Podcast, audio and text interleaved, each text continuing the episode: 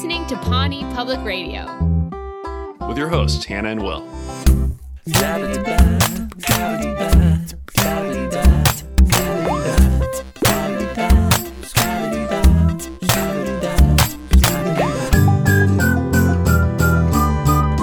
This episode actually takes place inside of a library for some of it, so we're just trying to be respectful. Welcome back. I don't listen to library Oh. rules, so I'm going to talk at a normal volume. No, I'm still Wow. I'm still saying we're in a library. I'm just bold. you're just a rebel with a I'm just a cause, and the rebel. cause is don't like libraries. I don't like libraries. I'm going to talk how I'm going to talk, and if I love if I librarian shushes me, so be it. But you keep whispering, Will, the rule follower. I here's my problem. I am a rule follower for sure, but I So am also match personalities as soon as I'm as soon as I'm with someone. I know you really gave up on your whispering so Am I quick. bit? I think he gave me Will. For those listening who can't see Will, Will gave me this look like I can't believe you didn't go along with the bit. But I was. I was just doing my own character within the bit. I was scared. yes anding. I just got Um, scared about getting did. in trouble in this library. What's your what do you think is we'll get into it in terms of like what the characters in the episode have against librarians and libraries. What's your case against them? I, I actually Personally. really like libraries. My ideal bar is a library. I realized once while talking to a friend, I was like, I don't like loud bars with lots of people. I would rather a quiet bar with bright lights, AC, places to sit and read. And my friend said, You're just describing a library. so this- just like shelves and shelves an and shelves of not beer, but like some kind of fruity drink, right? Yeah, some like maybe like fruit snacks, like a vending machine or something. You know, a sense of peace, but with strict rules, structured fun, really. That's my I- ideal bar. I was The recently library. reflecting on the Northwestern Library, our alma mater's library, and We- it was specifically, an ugly library. It's a. yes, I was a tour guide, and a lot of the buildings are beautiful, and this one just looks like it's just like cement panels, and it's massive. it's brutalist. You kind of have to force it when you get by there. Or I imagine you like tell a story. about? Also, I if you thinking- hear a sound, I'm not farting. I have a very squeaky chair. Oh, that's a good cover. I also have a very squeaky chair. I was just remembering the the like uh, vending machines and how bad they were. How it would be like a vending machine that would have like an, an old apple in there that had somehow been like Oh, frozen. It was gross. There was also like a separate vending machine r- room, like yeah. that was also very inhospitable to Joy. Um, but we spent a lot of time in the library. So I think that, yeah. Yeah. Slept, didn't sleep there. Full range of human experience took place behind those doors. Yeah, so I also have a comp- we I feel like we have complicated relationships. Yeah. Yeah, there were these little pods you could study in. Isn't this fun? Maybe just for people who went to Northwestern and are listening. Um, Well, reflecting people have- on the library times. Which were good times. Um Yeah. much like a relationship, much like Ron's relationship with Tammy in this episode, Ron and Tammy.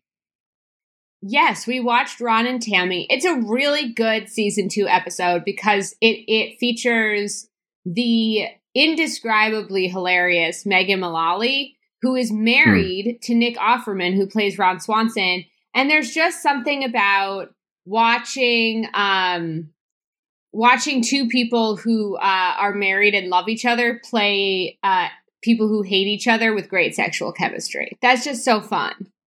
I feel like that's that's a, a dream role is getting to yeah, is getting to like have that kind of character dynamic with a spouse. with your I'll say it with a loved other. one. Yeah, yeah. it's it's so fun. I was reach I was watching I was rewatching The Good Place recently and Yeah. um there's there's one scene where Kristen Bell where Dax Shepard plays like a demon and he's just like he says two sentences in the whole thing and Kristen Bell's the lead of that show and he has some line like I I tap that to Kristen Bell his actual wife and it just makes me smile because uh, you know there's love there's love behind that one line yeah, a lot of lo- a lot of love in this. in this app. Um, is Yeah. there anything that people need to know for context before we describe our experience of watching the show? Like context of how we watched it together, or wh- what kind of context? I, I think the context is super important. I mean, I know we've talked a little bit about libraries. People have, we don't have a library expert on, um, not this episode. Don't don't hold your breath about that because I may have listened ahead to a voicemail where maybe we do hear from a librarian. Oh, I don't know. Okay.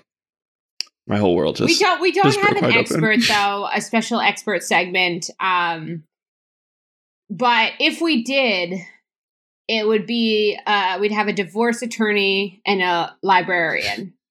That would be our expert segment. Please let us know in the comments below how disappointed you are that that is not what we had. Yeah, and if and if you work in the shoe shine industry, we want to hear from you. We do. And we I, and I feel it. Yeah, Yeah. Um, so let's just jump into it. I mean, shall we? And then we can talk about it. The Yeah. sooner we jump in, the sooner we get to swim.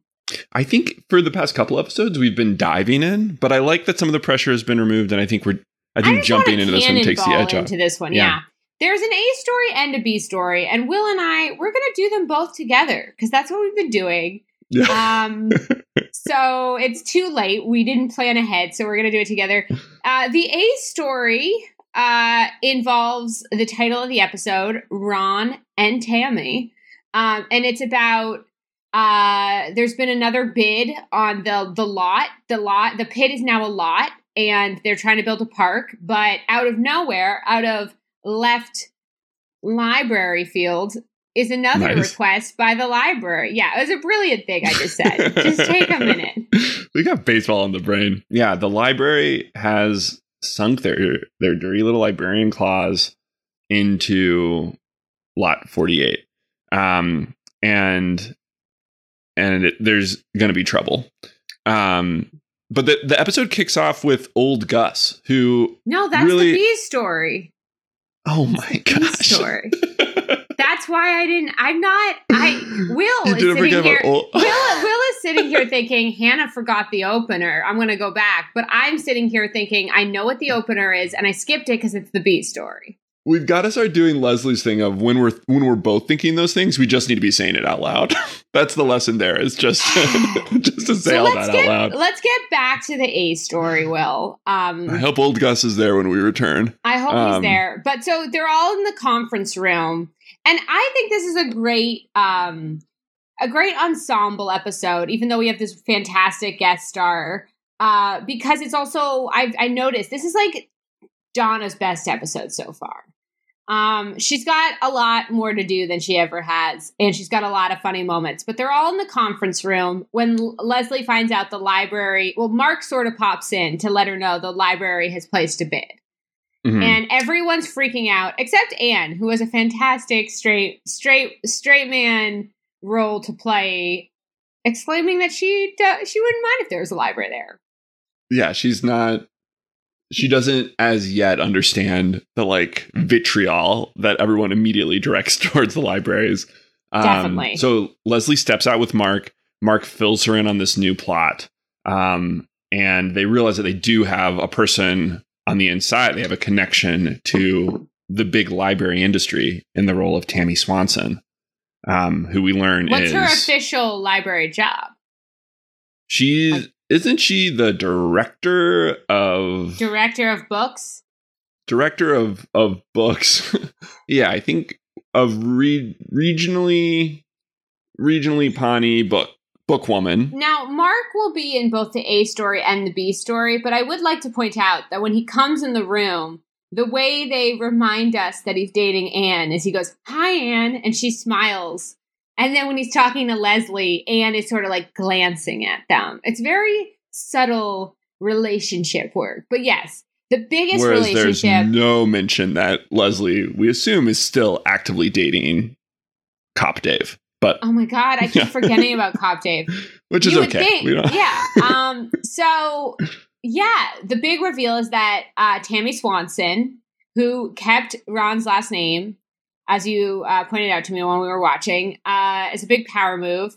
yeah She is the head, the deputy of books, or something more official sounding, and Mm-hmm. Leslie uh, has to go talk to her to try to get her to withdraw the request for the lot space, and goes to Donna. Ron. who- Donna knows this is a bad idea. You know, I feel like Donna, Donna. yeah, Donna later in the episode knows that something Leslie does later is a bad idea. But at this point, Donna, everyone knows she has to go try to talk to Tammy Swan. No one's against her initially going. It's what yeah, because a library would be a bad thing. A library in Lot 48 would be a blight upon the Everyone town. supports yeah. that, uh, except Ann, um, who just quietly follows along. But Ron warns uh, Leslie that going that she's a monster, she's a machine. But Leslie goes and finds what seems to be a very nice deputy of books. Um, Mhm. said uh, uh, Tammy Swanson says she'll withdraw the application. And this is where Donna really thinks Leslie's making a mistake in that Leslie decides this lady seems nice. Let's give Ron some closure. And she brings Tammy Swanson into the parks department as a Oof. surprise reveal. A real Trojan horse moment. Yeah. And Tammy Swanson is a bit is talking a lot of big game about government gals sticking together. Yeah. I mean, they have even more chemistry than Mark and Ann. I think Leslie and Tammy hit it off. And lots You know, of people have after- more yeah. chemistry than Mark and Ann. I think that's not the hardest thing. I think my favorite part of this whole initial um sequence is that yeah. is that Leslie in pitching Ron on why he should make up with Tammy kind of reveals that she slept with Mark. She's like, "Well, Mark and I slept together and, and we talked it out and we're fine." And there's this awkward moment of, "Wait, you what?" yeah, it all it all comes out because I guess Leslie wasn't playing the the game with the rest of the staff when they were trying to dig up dirt on each other because otherwise that's not buried too deep. Right. I would also say that I like how in Leslie's mind, reconciling with her friend she slept with once is the same as getting reconciling with an ex-wife. Like she's like both are legitimate. That seems Yeah. like something I would do. I would does- be like, also- listen, I get your divorce. I went on a date once that went poorly. Leslie as a character, I think, is so in a really wonderful way, like so eager for connection and so good at relating to people that there are there will always be these situations where she relates something in her own life to someone else's that just is not at all on I the think same I, I think I do that by accident with people. I'm like, I understand what you're going through, and I always preface it with like, I'm not saying it's the same, but Mhm. here's this thing, and I feel like most of the time, um, it's not the same size. So, so Ron and Tammy decide to grab coffee and at And a it's- cute diner. it's an incredible moment of cinematic editing of we see the Mm. progression of their their relationship immediately you know goes off the rails ron ron responds to a how are you doing it's so nice to, to like meet with you with well you a you've aged poorly um and she have a- heightens a it much fight. much like the opener of this podcast there are there's heightening Yeah. Yeah. She comes in with a whisper. There's a response with a roar. All out brawl. They're in the same booth yelling at each other. They're in separate booths eating. They're kissing over booths. They're they're like ripping a booth apart in their their pure sexual energy, um, which leads them out of the restaurant into the car into uh, a seedy motel with a very funny Well, like strip sprint to the door. yeah not just a seedy motel like megan mullally or tammy swanson's character says same place as usual like it's it's it's it's, It's referenced at yeah. this seedy motel and then we have this great shot of ron closing the curtains of the seedy motel like grinning Yeah. I Yeah, think it's- yeah. It's it's it's gross. It's weird. Um It's a great but great inciting incident. what happens the, the next day now ron swanson is sort of defined by his privacy. So i think we have to remember that anytime he overshares is jarring for many reasons but leslie goes to see how the coffee went and he really talks about how they had sex to her in a way that leslie is not comfortable with Yeah. And this this follows also a moment which I, I think it's important sometimes. Some people maybe just know the show primarily from its gifts, but I feel like this is a gift that lives big in the public zeitgeist, which is Ron like dancing in in his red shirt, like doing his little red shirt yes. dance. His, his it just feels like shirt. an iconic moment. His sex, his Tiger Woods sex shirt, which you has know, yeah totally new meaning now. he also we kind of get the origin of some of the decor in Ron's office because mm. he says, you know, he has this paint like uh photo of a woman, a brunette woman with breakfast food, and he says that it's just a stock photo basically, but he says that's his favorite thing, like a cute brunette, not cute, like a sexy brunette with breakfast. Why did I upgrade cute to sexy? It's weird both ways. Uh, he loves brunettes and brex- breakfast food. He got the real thing.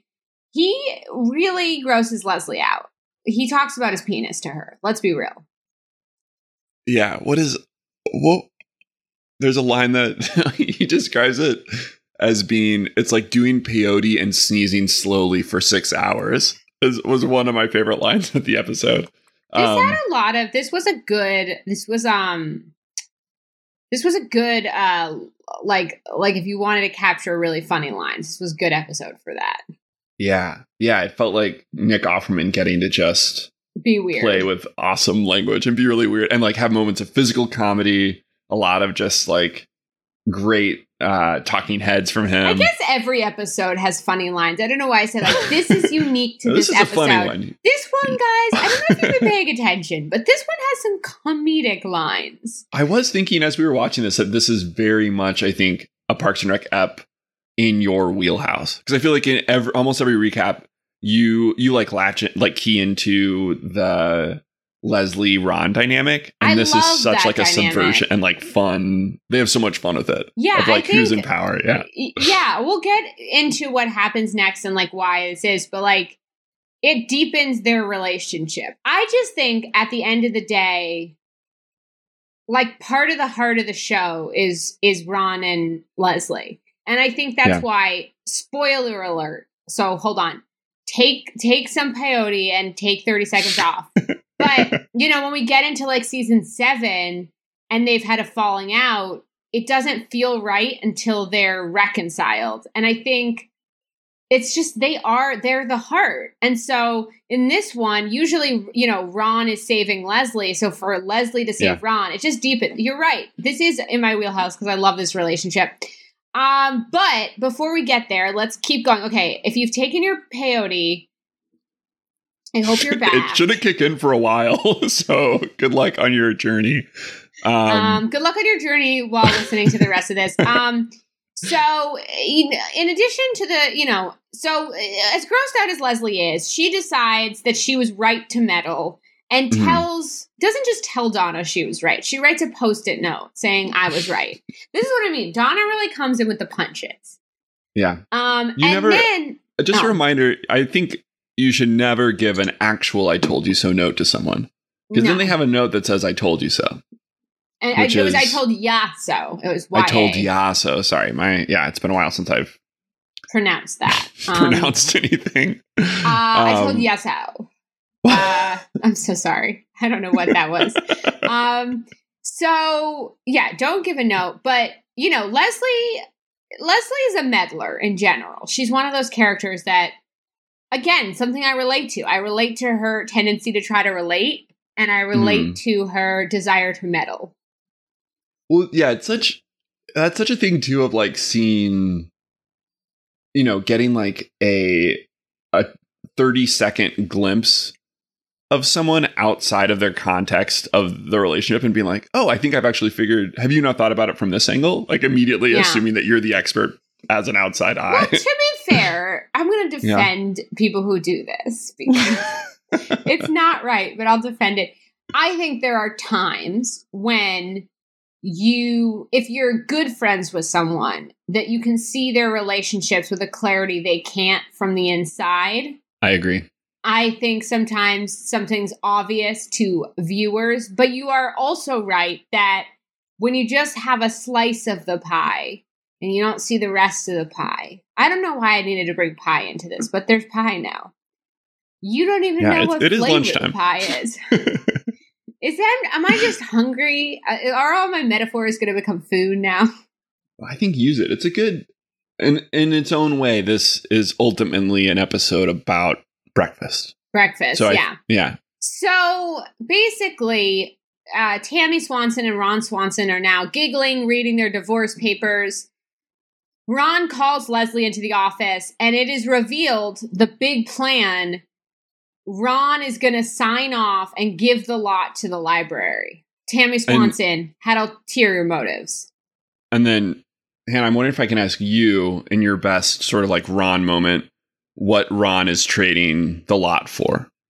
Do you know what he's trading it for? Do you remember what he Probably says? sex, right? Yeah, well, he says for sex. He says that he's trading it for sex. Oh, he mumbles it. He said for yeah, I that's really.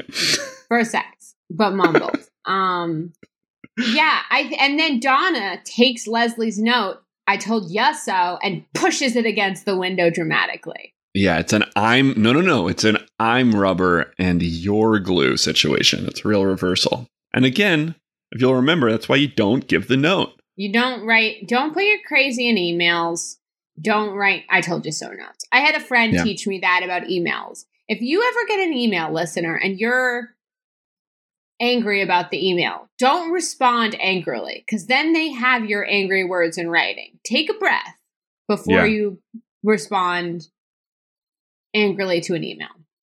That's a little bit of advice in the middle of the A story recap. Where do you put your crazy, Hannah? You're angry. Where do you put your angry? Cra- you're crazy angry.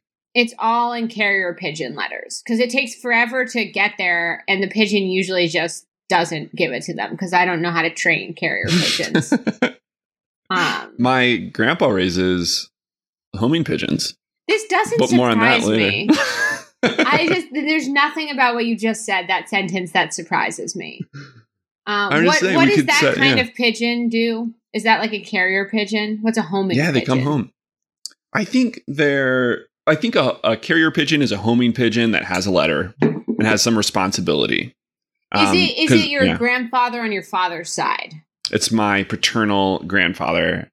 Yes, I remember you pigeons, yeah. posted a photo of your father and your grandfather once. And listeners, they all look very similar. The Sondheims have a very similar look. Yeah, just if imagine. Remember, just imagine Will, but like a couple years little- older. Just a couple Yeah. years. They're all very close in age. Um, yeah, so remarkably so. remarkably. um, remarkably, they're like two years apart. Do the math there on your own. Don't Um, do the math. So Hannah. Leslie confronts Tammy. Tammy admits to the plan. Leslie, I don't know why I'm going speedy now, but I am. Um, there's just a lot of I don't know why I'm doing this this episode, but here we go. I hope the listeners on board for that. Uh, Leslie goes back to Ron. Eh, The brilliance of Tammy is Tammy admits what it is because it doesn't Yeah. really matter. She's got Ron now.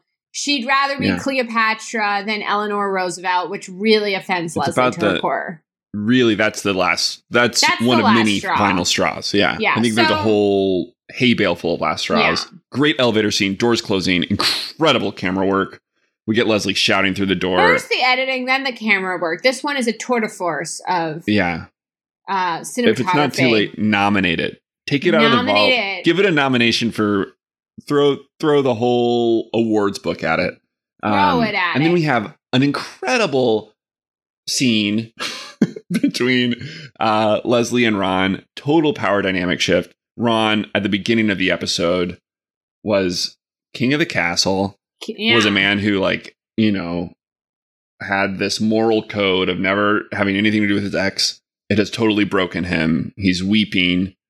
Um, the animal magnetism has, you know, when you like put a magnet on a computer and it messes up the computer. I feel like that animal magnetism has done that to his spirit in this moment, and he's he's fried. Yeah. Yeah, he started so strong, like women, and now he's just like, I'm scared. And so he asked Leslie to break up for with Tammy for him. So they Mhm. go together the, to the library. And there's and it's all through this thin kind of like veil of him not fully not wanting to like own up that it's because he's just scared, especially when they get there. Um, so they're in Um, the office. They're breaking up. And Leslie Leslie and yeah, Ron are breaking, breaking, up, up, but it's not working.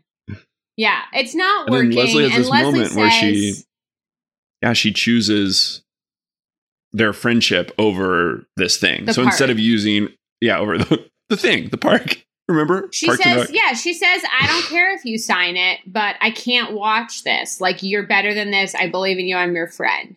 So she leaves him with the papers and leaves the library. Mhm. She basically says, "I don't want you to be miserable. I want my friend to be happy. So like, do what you need to do. I won't be involved anymore." And so she's outside the library, and out in a shocking twist runs Ron. He hasn't given in to sign it, but he also is missing part of his mustache and has a push pin in his head. and is very adamant that they that they walk that they walk faster, that they get out of there quick. Yeah. And then we have a fantastic closing scene of them drinking alcohol together. And I would guess it was a Lagavulin, a whiskey. Um, Scotch. And uh, Ron has now replaced the stock photo of the woman with breakfast food with just breakfast food, which will remain in his office for most of the rest of the show. Yeah, it's a really great moment. B's story. Is Oh, old Gus still there? Is he there? Oh, he's still there. He hasn't left yet. Congratulations. Guys, we're in the B story. And I love that Josh Wiggler, when he was on, said that he thought Andy should have sued the city. Because now I can't I can't, can't unsee it. watch I can't unsee it that Leslie feels guilty for him losing upwards of a hundred thousand dollars and um now feels like she has to try to get him jobs. Although I will say, if you can, if Josh Wiggler is listening, um, or if anyone else is, uh, I kind of think, I think Andy would not have gotten upwards of a hundred thousand dollars because I'm imagining right now in this moment, I'm just realizing Andy Dwyer in court. And the Mhm. judge asking him questions and him being just way too honest and maybe losing Yeah. the money either way. But Leslie definitely It seemed like he had a has- good lawyer. he had a good lawyer, but I feel like Yeah. Andy would still somehow be like, you know what, No, it's all my fault. Like I don't. And give him give a man a you know teach a man to shoe shine. No, we give a man a shoe and he'll have a shoe for a foot, but teach a man to shoe shine and yeah. um What we're yeah. referring to is old Gus, the shoe shine is retiring, and Andy, uh, Leslie has committed herself to Andy starting his life again and has decided to m- make Andy the shoe shine. And we have this fantastic opener of everyone saying goodbye to old Gus. mhm. and old Gus finally gets to speak his mind and he's it's a it's a pretty bitter message for the government employees of Pawnee. It's very much that he has he has wasted his wasted his life. Um and and my favorite little piece of that is that he uh he doesn't like the name Old Gus and that we learn that he's been called Old Gus since he was 20 years old. Maybe it's like the Sondheim men, you know, you kind of all you kind of always have an Old Gus vibe. I get it. Um but Andy gets the job. Yeah. He's a shoe shine boy now. Um He is the I- shoe shine boy. It, this is great. We Oh, don't see any well, I just gonna say we don't as a warning, there's no shoe shine action. If you're if you're here to see like the action of shoes being shined, No, but as a, as a heads up, you know, Yeah. is a spoiler. I hope if you're on your peyote, peyote out for a sec. he will he will by I think even the next episode have a pretty we'll see a lot of shining of shoes next episode. Yeah. And this episode, no one's really coming to the stand, but very quickly we learn that Andy's actually a good shoe shine. This is Yeah. his first skill. yeah. Um and okay, peyote all back in. come on back in. Yeah, gently, gently, gently. Um uh, the big maybe unanticipated consequence of Leslie bringing Andy into the the um Parts or The the, government building. the government building. I was looking for the word government building. Is that now he's coworkers with Mark, Ann's new boyfriend. Um, and so the B story is all about the tension between Andy, Ann, and Mark, and Mark trying to Andy be the grown up. Right. Andy has filled his shoe shine stand with photos of Ann, including a bikini shot. You know what? As much as I I feel like last episode I had my first moment of empathy for Mark, meeting her friends and kind of living in the shadow of someone they actually liked in Andy. I kind of felt like Mark goes back to being a bit of a wet blanket towel thing this episode. He just he really it's like I it's like I he should be the empathetic one in this situation. Like he should we should hate Andy and we should be like, "Oh my god, Mark, yes, like this is your girl." But for some reason, he's just so sad sack about it all. It's like he goes mm. to hmm. Tom for advice, and Tom's like, "Let me date her, haha." And then Tom says, "Take the high road," because Tom tells everyone to take the high road so he can cruise on the low road solo, which I love. Um, but it honestly, you know, it marks like begging Andy to stop, and I'm just like, "Do you ever work, Mark?" well, to be fair, I, I think I think the wall of Ann photos. I think that's a conversation you got to have with Andy. Um, yeah, that, I guess you know, not not a great, not a great vibe. Um, no, it's not but, good Andy behavior. To be clear, it's bad, but yeah. it's just I feel like Mark is so. I'm just like, ugh. Yeah, yeah, that it that it the jealousy brings out the worst part of him. I don't. I wish the jealousy brought out the worst. I wish Mark did. Uh, you know, got angry and took the photos down. I wish he made out with Ann in front of Ann. I wish he did anything other than sit there and be like, "Hey, so like, I want to be your friend, buddy." Like it just it it's there's no comedy here. Oh, it's kind of like a like an energy suck on the dynamic. Kind of. yeah. Yeah, I no, agree. I and like there's a moment, again, Donna having another great moment where Andy's like, Well, who would you choose if you were Ann? Would you choose me or Mark? And they walk away and Donna goes, Andy. And I I was well, like, yeah. yeah. He has a better walk and a better he butt. He just has more energy. I mean, it's like and then finally, you know, it's at the very end that Ann, there's not a real even conclusion to this B story. It's just Ann says you got to take down the photos, and he does. Yeah. So really, it's, I mean, Mark, Mark isn't, that's a good point too, that Mark isn't really standing up for Ann in the B story. He's sort of standing up for himself being uncomfortable and feeling kind of threatened and not loving yes. the fact that well, Ann's that's what it is. I guess, yes. Yeah. He's not. He's not thinking know. of Ann. Like maybe Mark should have exactly what you're saying. Mark should have gone and been and told Andy to take down all the photos instead of being like buddy buddy with him. Honestly, honestly, Mark is in. To be very clear, Mark is in the right. Andy is in the wrong. Like I'm not denying that. I'm just saying that like there's just nothing. I just if if if if Mark was going to take a stand, I would like to see him like take a stand.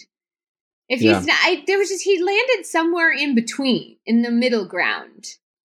Well, there he has been, you know, positioned as this rebound, and part of the rebound is him being normal, and part of his arc also feels like it's him just getting more. uh I mean, it, it is him growing and, and learning how to be in a healthy adult relationship. But I think you're right that That's that isn't that doesn't. It's not making great TV. And so he's like, he's courting Ann by being balanced and being like stable. But for an audience, that isn't as fun to watch. But that's the thing. If he was balanced and stable, like you said, he would be like, this isn't appropriate to have a photo of Ann in a bikini for mm-hmm. her. Mm-hmm. But it's not even that. It would be, if he was stable and balanced, it would be like, I'm not made uncomfortable com- like breakingly by this because I'm with Ann and I'm happily with Ann um, but this is inappropriate for her. That's the normal state. I don't even think he hits that. Well, it's sort of like I mean, we talk a lot about Andy being like this giant kid, you know. Um, yeah. and I think actually Mark is also Mark is actually like a high schooler stuck in an adult's body and is maybe better at hiding it. But I mean, when he walks and interrupts the meeting at the beginning of the episode, it's big. It's big, like awkward high school couple energy uh, yes. of like, sorry to interrupt homeroom. um, yeah, yeah, I hear you. What, what, you what did you think of the B story? I think it has a lot of fun Andy moments, I and it introduces fun. him as yeah, it brings him into like the park's office environment. I love him. I like. Yeah, I love him joining the building. Um, I love listen, it's bad behavior. Let's be very clear. Um, you know, she's not with him and he's not hearing no, and that's obviously a bad look, but it is really fun. I, I do in the Halloween episode, Ann and Andy are in separate storylines, and I wish that they you know, for one more episode, got to grow into those separate storylines again. Because I, I liked Andy better when he was goofing around with Leslie versus when he was kind of like pursuing Ann. Um, mm. and I liked Ann better when she didn't have to be like the if Andy's a child, she kind of becomes like a mom to him, like a mom ex lover. Yeah. Um, but you know, I love uh, old Gus into Andy the Shoe Shine. I have to say, I it's it's it's positioning him to take his dirty shoes and shine up his character. But um, I'm so it is apologetic. no, I I think that it's sort of like it is the perfect job for him in a it's way. The perfect job for him. And yeah, and of just like work and I think it fits with the ethos of the show larger of like having not just elevating like menial or manual or bureaucratic work um but like being like empathizing with that sort of job or position, you know, and not making jokes about it, obviously, but like also having, yeah, I don't know. I, I just, I, I like that. I think it's, job. I mean, maybe I'm wrong and correct me if I'm wrong, but it's the first time we see Andy, maybe not this episode, his business isn't booming yet, but he's positioned to do something he's actually good at. Like he wasn't mm. good at being Ann's boyfriend. Uh, he wasn't like his best self living in a dirty pit. But this is a job where he doesn't have to think too much. We'll learn in a later season. He's like, it's not about thinking, it's just doing. He has to be be personable with clients, build like a regular clientele, and just, you know, do sort of a job that's not gonna um gonna become too complicated for him. And I think setting him up for even this baby success kind of grounds his character a little bit. Well, I think the I think the his character growth is connected to the job. But in, you mentioned the Good Place, another Mike Schur show, um, which I feel like part of the thesis of that is like if you the people you surround yourself with make you better, you know, or, right. or like if you can surround yourself with people who care about things, that is just like good for your soul. Yeah. And I think I think having it's just so smart to have Andy closer in, to that closer to them where it's just like he doesn't have to it's not like you know he's on a quest to, to shine shoes and shining shoes is going to make him is like teach him about life but it is going like him passing through the office and like having a couple of lines of conversation with donna are going to start rounding out his character even more and like totally i would also yeah. not to make it super singular but in some ways parks and rec shows Leslie's effect on everyone around her. Like I know it's mm. everyone's effect on each other, but Leslie creates like growth and goodness inside every single person she's around. And yeah. I think Leslie is uh, now committed to helping Andy and having like Leslie in his corner and Leslie near him is going to be huge for him. I I like how you've written in these notes. Andy now owns his own business. Got any fun job stories? Just so we're clear, Andy does not own this business. And this is I, I love yeah a partial he, share. When someone when someone what when someone points out to Andy that he doesn't own the business, there's a look of genuine confusion that he's just like I I know that might be true, but I I don't want to know who what's going. Like he, I don't think Andy ever finds out who owns the shoes shine stand. Yeah, he's. I'm sure he has. He has stock in it or sock in it. It's a little shoe humor. Ah! okay, I'm back. I didn't um, mean to dive into your notes just to call them out. I just thought it was funny that Andy like doesn't know whether he owns the business or not. Yeah. Well, maybe I mean Ann does mention it's sort of his first big job besides sending in audition tapes to Survivor and Deal or No Deal. And then we cut which, to him shirtless gutting a fish, his Deal or No Deal tape, which I think is a perfect audition tape for Deal or No Deal. Yeah, I'm I'm honestly surprised they never did that crossover. Um, Deal or No Deal and Survivor. no, Deal or No Deal and Parks and Rec. They should Uh, have more characters on the show. Is Deal or No Deal with the cases? Yes. I I had to check. It's with the cases. It's the one um Meghan um oh no. Me, you know, Meghan Markle was on. Oh, That was she, a was brief, was she, one of the briefcase girls? She was one of the girls with cases. Got it. Um yes, it's the one with the cases. Um they definitely should have invited more deal or no deal people on. Is that what you're saying? Yeah, no, I the opposite. I think they should have. I think more reality TV shows should have uh should just have characters on. Um, What? you know, like sort of a Space Jam vibe. Like I think Deal or No Deal. What if Bugs Bunny was competing for? You know, like I think bring Yeah. on fictional entities. I'm talking mascots. Andy I'm talking. Dwyer should have yeah. played Deal or No Deal. This should have been the crossover. Um, And then maybe he gets his hundred thousand dollars. yes, maybe that's the only way. thousand dollars. Um, he had the perfect Deal or No Deal tape. We have our we have our Survivor reference. Um, yeah, this was yeah. I wanted to see his Survivor audition tape, which was just him choosing a briefcase. Um, yeah, much easier. much Fully easier. dressed. um now I feel like I've skipped over if do you have fun job stories? Andy gets a new job. and he gets a new job. I feel like I have a lot of like in between, in between job story of like one off little gigs. You know, I relate. I relate to shoe shine. I relate to shoe shine My Andy first job was um in high school I I like was a party host at Snip-its, the hair cutting place. And my Whoa. friend and I would like we would like give we would like they would do the little girl's hair, some snippet employee, and then we would give them little makeup and then we would have them do a runway and open presents and we would earn our money, me and my friend, and then we would go to the restaurant next door and spend all our money on this like fancy French toast dessert we loved.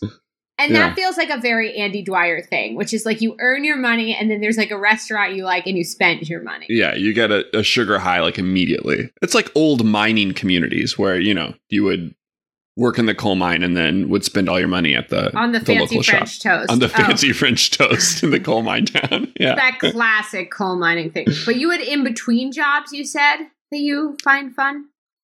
I that I that I want to tell about. You I had this whole I got involved in this like uh it was sort of a the there was a theater company that went away that started doing like a party planning thing. So I I would sometimes like dress up as characters for parties. Um, I could see you doing that. I could like I imagine got- that. The first bar mitzvah I went to was I think I've told this story before, but I was like firing a confetti cannon. I dressed up as like an old timey pilot for one thing. I don't think like, I've ever heard party. this story. I like how you just assume you're like, you've definitely heard my old timey pilot bar mitzvah story. I've two, di- not. two totally different parties. One, but Why were you But- an old timey pilot at this bat mitzvah or bar mitzvah? Was The- it pilot the- themed? No, On the wings at, of the bar mitzvah. I was Torah? just, I was just there to fire to periodically fire off confetti cannons. Mm. Um, and then separately, I dressed up as an old timey pilot. Did they ask you to do that, or did you just decide to go as the pilot? They asked me. They had like a costume for a pilot. I think it was. God, I I think was the theme wor- of the party was old timey pilot. That's what I remember. or maybe like old timey airplane, or just pilot. Everyone was an old timey pilot. Maybe it was sort of old time. Maybe it's Pan Am. So it was kind of like an, a specific airline. Um, Um, listeners, tell us about your favorite jobs or goofiest jobs. Uh, I feel like first jobs tend to be pretty, um, pretty goofy. I worked as a as a ranch hand one summer, and I have a This vivid memory of. surprise me either. Nothing you've said all podcast so far has surprised me. Like, of course, your grandfather has homing pigeons. Of course, you worked as a ranch hand one summer. What Yeah. happened when you were a ranch hand? Were I- you good at it? Or did you? I think I was. No, I was that maybe doesn't surprise fine. me either.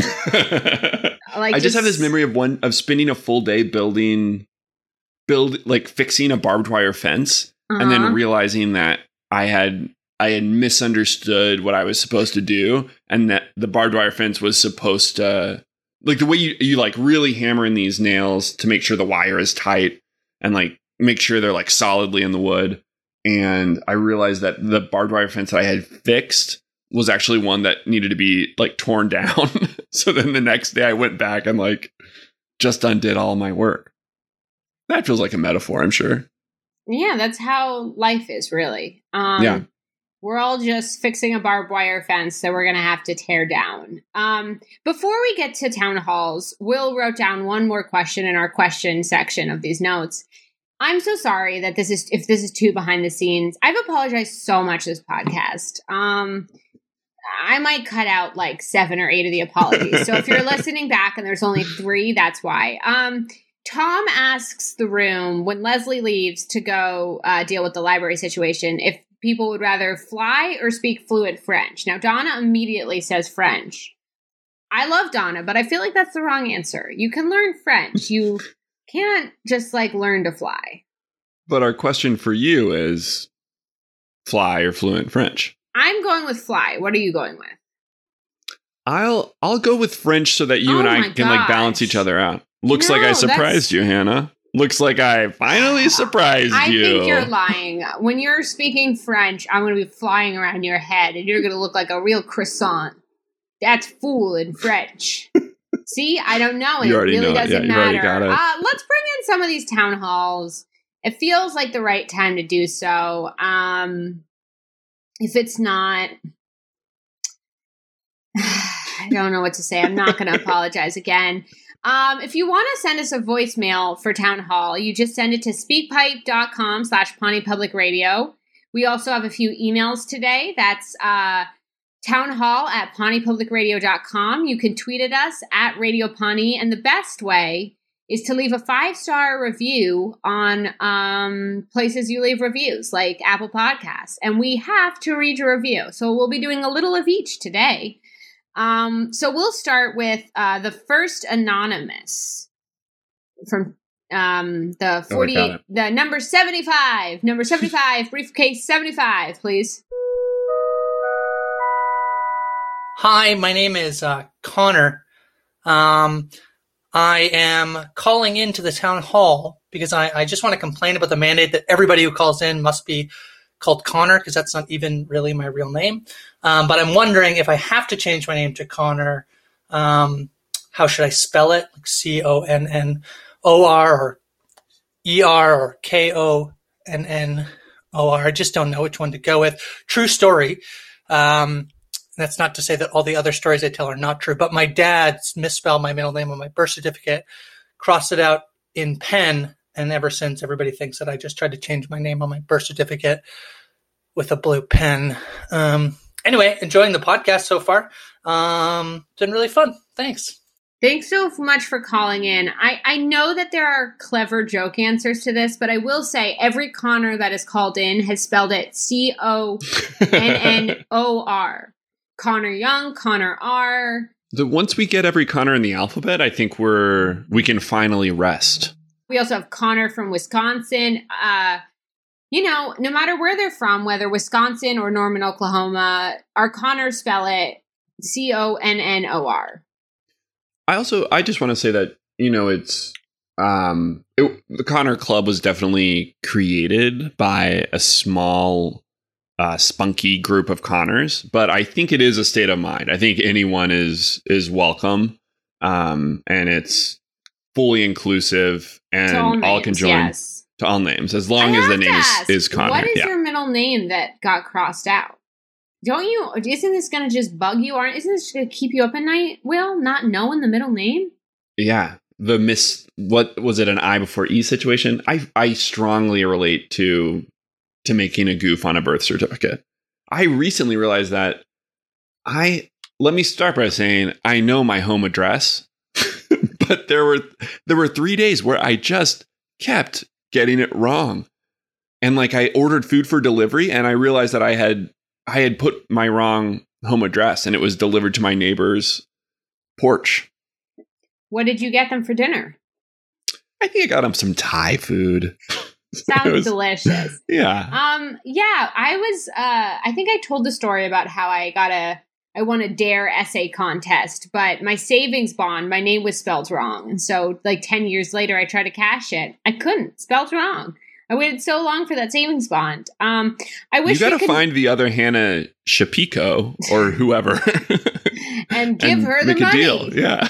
um, thanks so much for calling in. Uh, not Connor Connor. I hope you call back in again and you can use your actual name and just be an honorary Connor member. Thanks for calling in. Our next is also from Anonymous. Hey, Hannah. Hi, Will.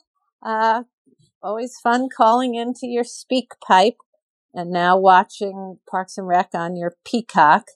Uh, just calling to say that in this episode, I really liked the B story, which I assume is the the new Andy's new job as the shoe shine person, but maybe that was is the C story.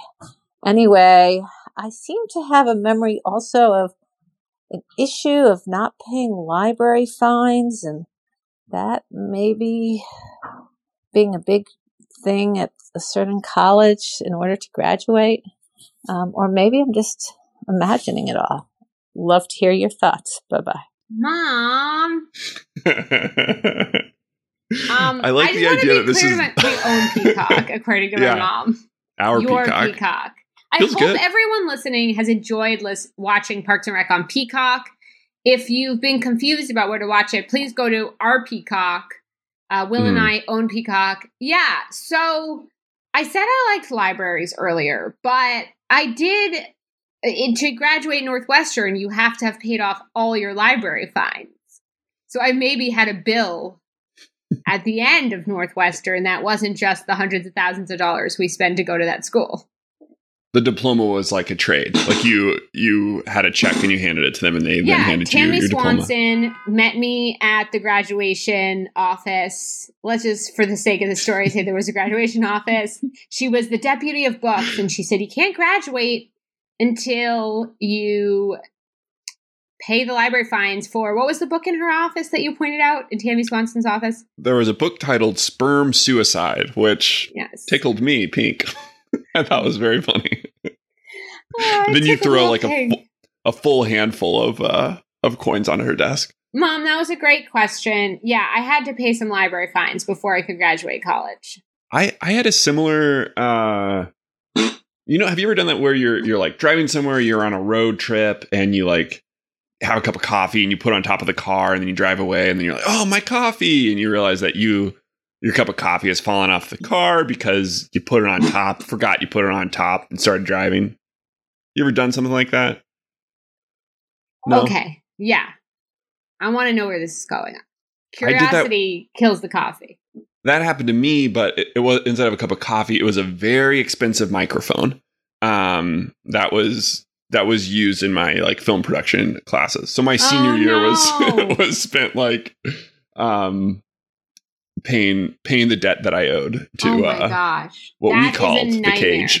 the cage. Yes, and Yeah. they got red cameras.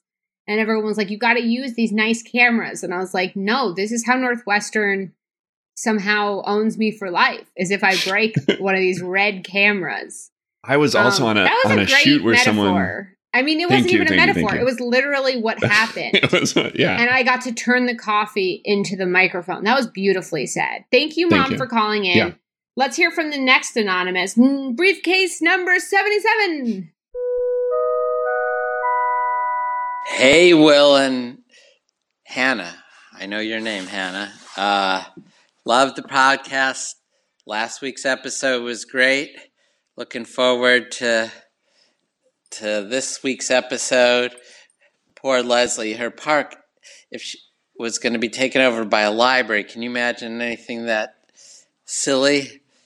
When you have a public space, it should be used to make a baseball stadium. Good call by you, Hannah on the Cards would win the World Series. Unfortunately, they're knocked out. So the four teams left as of this calling are the the Rays, the Yankees, the Dodgers, the eight teams left Rays, Yankees, Dodgers, Oakland A's, uh, Astros, and I'm sure, oh, uh, Atlanta Braves, and last but not least, whoever's playing the Florida Marlins. Of those eight teams, uh, which one has the closest ties to Indiana baseball parks? There you go for a question. See, I'm trying to notice that you're doing a podcast about something other than just plain sports. Your dad saying, I'm trying to notice is a beautiful turn of phrase. He's trying to I, notice. Yeah. He's trying really hard to notice. He remembered my name. Yeah. Uh, Will, do you want to take a stab at this? Closest to Indiana, Indiana baseball. Yeah. I'm gonna say uh, probably the Atlanta Braves. Feels like that's right at home in like the murals at the government buildings of like maybe time for. He gave us a multiple yeah. choice question, and now I'm forgetting all the multiple choices. It's like if you went into a test and you were like, "What is physics?" and there was four questions, and you were like, "I forget them all. I'm gonna go with baloney." That's well, how multiple- I feel like my brain is working right now. It's multiple choice, but it is the first eight letters of the alphabet. So there were a lot of options, but I'm going to go the Atlanta Braves because um, that, I'm going to be brave like, yeah. and go with that too, since I want to not balance yeah. it out like the last flyer French question. Dad, thanks so mm. much for calling in. We're going to be brave and go with the Braves. Uh, the next voicemail we have is from Connor R. Hello, Hannah and Will. This is Connor R one of your Connors. Um, since this is a, a public forum type vibe, I guess, um, I, I had an unrelated to the show question. It's about coffee, and it's about pumpkin coffee specifically since it's uh, fall now. Do you prefer to buy pumpkin spice coffee, like the the beans that are roasted with the spices, or pumpkin spice coffee creamer to mix into your coffee. Um, as a basic white person, I love everything pumpkin spice. I don't know if you guys are on the same page with me there. Um, but I'm just curious about your opinions on that. Um, thanks, you guys. Love you. Bye. Thank you again for saying you love us as you sign off. I'm going to, I'll start this off and say, I think I may have one time tried a pumpkin coffee drink. I really like with my coffee with my I want to taste the espresso. I, I do have milk in it, but I don't I don't usually like flavors. But I will say at Trader Joe's has a great pumpkin section. And I recently got pumpkin bagels. I know, I know. wild, wild. But these pumpkin bagels with a little bit of butter, even cream cheese, really, really, really interesting. Um, I really like uh, pumpkin in uh, baked goods. Uh, and then I like my coffee to strongly t- taste like coffee. But I don't know, Will, do you have a preference with pumpkin and the beans versus the added flavor? Yeah, I mean, pumpkin and the beans, great question. I I got the giggles because I was imagining your Trader Joe spot as an ad, which um we really I advertise d- a lot of things on here and are not for getting free. paid for it. but I like any ad up being like, and it's pretty interesting. um, yeah, I, I do it the old fashioned way. Grow my own pumpkins. Uh, got a little coffee plantation. Grow the coffee beans inside of the pumpkin. You take the pumpkin, you soak that in water. You're going to want to leave that in water for about 20, 24 hours. You're going to let it soak. It's going to be mushy. It's going to look gross. You're going to take that. You're going to put it in a blender. Don't turn the blender on. Take that blender, pour it out, put it into a mister coffee. You're going to want to go with another brand, but the actual cheaper brand is the better. Put that into a Mr. Coffee, put a filter on top, boil the water in the Mr. Coffee. Something is going to come out. It's going to be brown. You're going to expect it to be orange or dark. It's going to be kind of a color I can only describe as mushy colored. Um, you're going to want to take that, you're going to put that back in the garden, and that is going to grow your pumpkin spice. And you're going to want to add just a little bit of paprika on top. Um, Damn. Um, best cup of coffee. He just gave away his grandfather's recipe, so I hope you feel lucky. Yeah, and there, well, there are six that. six secret herbs and one secret spice. Um, and he's going to give you everything I'll give it all. one. Good luck. Um, thank you so much, Connor R, for calling in. Connor Club representing in both our actual Connor and our hypothetical Connor this time. Our last voicemail is from Joy, the librarian. Gasping Uh-oh. sounds. Hi, Hannah and Will. This is Joy the Librarian. Parks and Rec is one of my favorite shows, even though they hate libraries. um, I will say in my career as a librarian that there is a lot of tension actually between libraries and the Parks and Rec department. And I've do a lot of outreach for the library and have been able to kind of bridge that gap. And it's been a huge selling point on my resume and a job interviews. Um, but I'm a huge fan of both of you and keep up the great work. Bye. Joy, you are not only a joy, but you give it you've given us real insight into the fact that there is tension between parks and libraries, which I love so much as the expert voicemail segment. You seem so nice, and I almost expected you to say, I'm fans of you. We're government gals and guys, and then do something nuts. Like, I don't know. Will, do you Yeah. trust how sweet Joy is? I mean, I think I, I think I do. I was primed. The whole, this whole episode certainly was anti-library, you know, propaganda. But once you meet a real person, you realize that maybe you know maybe it's not so bad. Stereotypes Um, breaking down. Yeah, before our eyes. Hatred built up by the show becoming love. I'm really glad that you're doing outreach with the parks, that that's getting you jobs. Joy, you, you really are a joyful expert. I I, I just really enjoyed uh, enjoyed your voicemail. I can't stop, won't stop. Uh, thank you so much for listening. Uh, I hope you call in again, Joy, every time there's a library. And you know what? Heck, I'll say it, even when there isn't. I hope you call in. Remember, you can email us at townhall at pawneepublicradio.com. We like to read. This is a library episode. Let's read some emails. Will, you want to start? Do you want to start, this Will? one is from Lindsay Wilson. Yeah. Yeah, there was our we're on different sides of the whole world, and there was a little internet jitter. It's not because I'm nervous.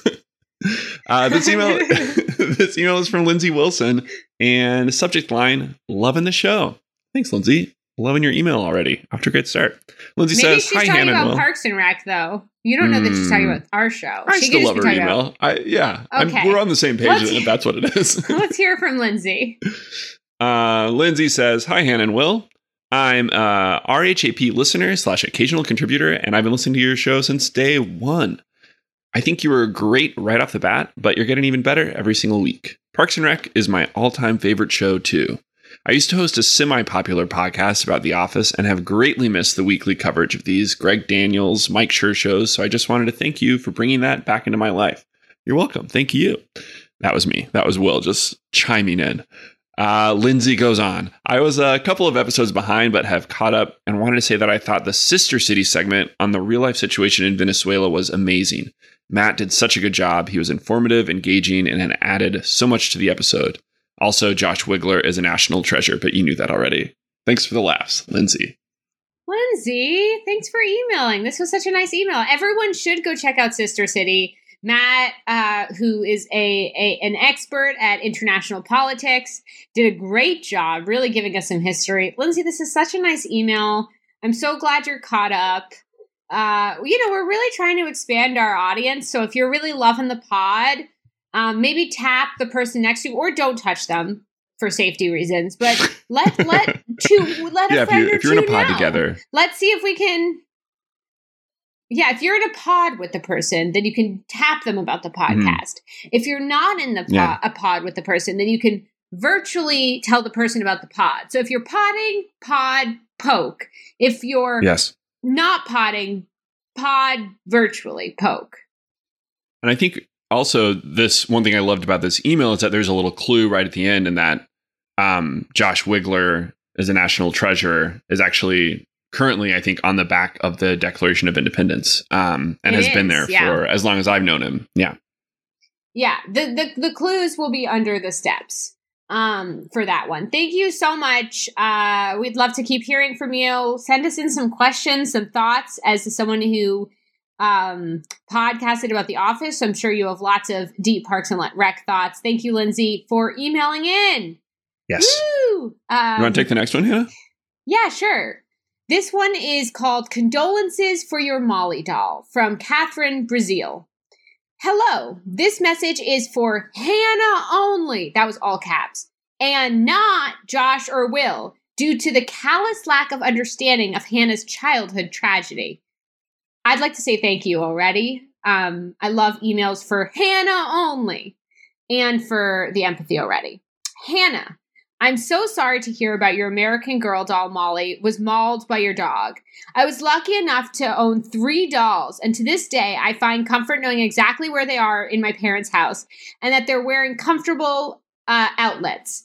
I felt non ironic physical anguish in hearing your doll's injuries. Those dolls were so cool and weirdly expensive. It's pretty neat you got to take her to the American Girl Doll Hospital, though. I don't know why Will and Josh didn't get the gravity of this story and clearly did not pick up on the sadness of the story. Hannah, I'm truly sorry t- you had such a difficult podcast experience. Best wishes to Hannah and Molly only, Catherine. Sorry, I stopped listening when I wasn't allowed to. Did I miss any? Is there anything important that you want me to like comment on, or like you want to sum it up? I'd be happy to sort of come in with an open mind, but I I respectfully removed myself from the conversation.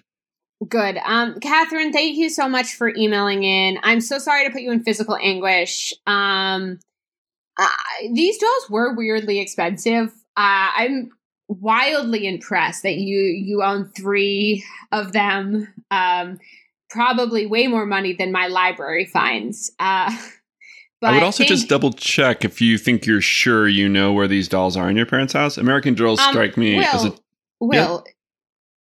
Yeah. For my ears only. Oh, sorry. I would also the joke I was gonna make was gonna be about like um like American Girl doll, like maybe being haunted or something. I hadn't worked it out, but it was gonna be kind of about like, do you know where the dolls are in your parents' house? Maybe they moved around again because they were haunted or something. Um, I'm still working on the joke, but I'll I'll try it maybe in the next episode or maybe we'll try I it on wish I could understand your whispering. I truly do. Um, it works. uh, I yeah, I I really loved my Molly doll. I also had a horse that I got her. she had like a horse. An Um, American girl horse? That's an too American much. girl horse. I liked Molly because I always wore my hair in braids back in that age, and so she kind of, you know, yeah, resonated. it resonated. Thank you so much. Um, she's okay though. She came back from the hospital, like I said, with a balloon. I don't want you to feel physical anguish. Um, you know, and also I think I, I think mauled by my dog. I don't want to paint my dog in an unfair light. Uh, he's a perfect puppy and he can do no wrong. So, you know, he just loved the doll as well. Um, thank you so much for writing in with your beautiful empathy. Uh, I I'm curious what uh three dolls you have in your house, like which three of the American Girl dolls you have. Um yeah, for some reason I imagined it as three Mollies, and I realized that probably isn't the case. Will, do you want to read this uh last email we have today? Yeah. Uh, this email is from my mom. And the subject line is Senator Amy Harris. Sondheim. Amy Sondheim on the pod. Thanks for writing in, Mom. Uh, my mom says, Hi, Hannah and Will. Um, please rhapsodize what you think Leslie would have to say about Senator Harris as a female leader. Instead of being a fly on the wall, could you be the fly on VP Pence's hairscape? Five stars. Amy Sondheim. Oh Good man, email. thank you, Amy.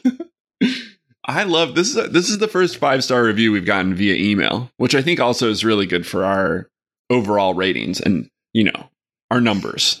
It's, I'm counting it. Yes. Apple, if you're listening, we have five stars from this email. Please add that to our total. Yes, this counts, and these are mom five stars, so especially especially, powerful. heavily weighted. Yes. Yeah, So she wanted us to RHAP rhapsodize what we think. And I love that. Thank you so much for playing with RHAP, but it's not what we think is about Senator Harris as a female leader. It's what Leslie thinks. And I would say Yeah. Leslie would definitely have a framed photo of Senator Harris in her office. Yeah. Yeah, I think leaving totally leaving my own personal opinions out of it. Yeah. Going- this is disappearing- not our yeah. yeah. This is not about me. Disappearing into the mind of Leslie Knope. Um, we already know she has huge Joe Biden crush. So I think I think just Kamala's closeness to to that alone is like a huge marker. Um, She loves in strong favor. women and she's Yeah. very attracted to Joe Biden. I think this might be Leslie Knope's dream ticket. yeah, yeah. There's truly no question of who she's voting for. yeah, and this is this is completely objective. yeah, But my guess is she thinks the other ticket is poo poo dog shit. yeah. But Mhm. that's And objective and that's just through Leslie's perspective. Not our own politics. We keep politics I was going to say out of this podcast, but I can't even jokingly say that. But you know, this is objective. Yeah. As as was the um the fly Yeah. on on Pence's on Pence's hat. Hairscape. I love your mom's use of the word hairscape here. Yeah, he's a good writer. Uh, Um, Amy Sondheim, thank you so much for emailing in. I love that we have both the moms emailing in. yeah. Thank you, mom. I hope Um, they get to meet one day. I think they have actually. I think they got to meet at graduation. Yeah, I think that checks Um, out. I'll, we I'll call one- you soon, mom. If you're listening Yeah. to this, I'll yeah, I'll call you I'll back. call you. I'll call you as well. Um, Yeah, we'll do a big we call. have one one tweet uh, at Radio Pawnee is where you can tweet at us. It's Shania now. After this week's radio at Radio Pawnee with at Ron Howard, so we're talking about Kaboom. So a, a, a few a, a minute ago, I. I, I, I put this on me. I probably could have read this tweet sooner. Um, I looked into the British version of Lost called Vanished. Turns out Paul Schneider was in that show too. And spoiler alert, they killed off his character in a pit. Parks and Ref reference question mark. And uh, Sean has included the graphic for Vanished with Paul Schneider on the British version of Lost, two graphics. And on top of including these amazing graphics of the show, there's a Sunday buff on the TV. So this is just goodness after goodness after goodness. Uh, thank you so much. The Sunday Yeah. buffs being buffs that are uh, raising money for my friend Sunday Burquest's uh, cancer treatments as she battles esophageal cancer. Uh, so just so much goodness in this tr- tweet. I'm just such a fan of Shania Yeah. now. Consider this my my verbal retweet, um, a formal endorsement, and in general a celebration of Sean as truly an anthropologist of all um, TV shows that I had never heard of until um, until we said them. yes. Thank you, Sean. I hope you continue to make us the art for any TV show we mention. Uh, we're going to end on the best way to reach us, which is to leave a five star review. Uh, you can email them in like Amy Sondheim did, but if you want them to uh, make sure Apple counts them in their calculations, please, um, yeah, please send them in. So we've got two five new five star reviews this week. Uh, Will, do you want to uh, start it us off? Yeah. Um, this person, uh, their username is a string of numbers, and I'm not going to read them in case it's a phone number. But or three their social security. you know who you are. Well, I looked. It's too long to be a phone number. It might be their social security number. okay. Well, we'll try and cash in on a few sort of. It's kind Lesser of the length benefits, of a we'll social see. number. Um, I really hope this isn't your social security. uh, why don't you read the review though? So, Social Security says five stars really fills my pit. Sometimes COVID makes a pit in your life. Luckily, this podcast has really filled in this pit for me the past few weeks. Hannah and Will have perfect podcast chemistry and make each episode worth a listen. 1010 would recommend. Thank you so much. Oh well, that was my chair. If you heard that, it was my chair. Thank you so much for um, writing us a review. It's just so nice to hear people saying this was a bit of joy in maybe a rougher outside world right now. Uh, that really touches us Yeah. in a yeah, nice no, way. we we really appreciate you taking the time to say so, and we'll keep taking the time to make funny little episodes. Uh, our next review is from Talro V, and he says, "Would give it six stars if I could. Five stars. Insert applause sound effect here. All right. Thank You you, heard it. so much. In order to celebrate this review, let's insert a sound effect applause right here for real.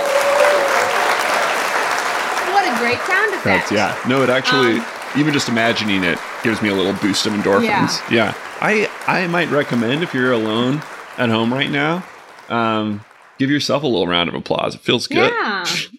You deserve it. Um, Ron and Tammy, we we we did it. We did it. You guys did it. You all did it. Um, any any relationship advice to take us home, Hannah, about what to deal if with your own ex-wife? Any words of wisdom? Uh, if you have an ex-wife, um, go to coffee with her. Why not? What's the worst that could happen? Good. We've all learned something. We've all learned that. Uh, you know, maybe don't go to coffee with your librarian ex-wife unless it's Joy the librarian, who sounds like a true joy. yeah. Yeah. Um, so great meeting you. yeah, on that note, we're very excited about next week's episode. Uh, fingers crossed this all works out, but we think we may have the writer of next week's episode, the actual writer of the episode, on the show, which would just be a real treat because we could ask her all the behind the scenes questions about Mark Brendanawicz that have just been eating away at us and the other characters. Um, I don't know why I got I featured Mark like that. I just have so many. We have so many questions. It should be a really fun one. If you liked this, please subscribe. That would really help us out. Uh, and don't forget to tell uh, two friends. You know, the real answer is if you have an ex husband or wife, just let them know about the podcast. Make sure Yeah. they're subscribing. Let let this be your olive branch. Is Yes. um hey, remember that show that maybe you've seen? I think you'd get a kick out of these two people talking about that thing and a lot of other stuff too. See you next week. Bye.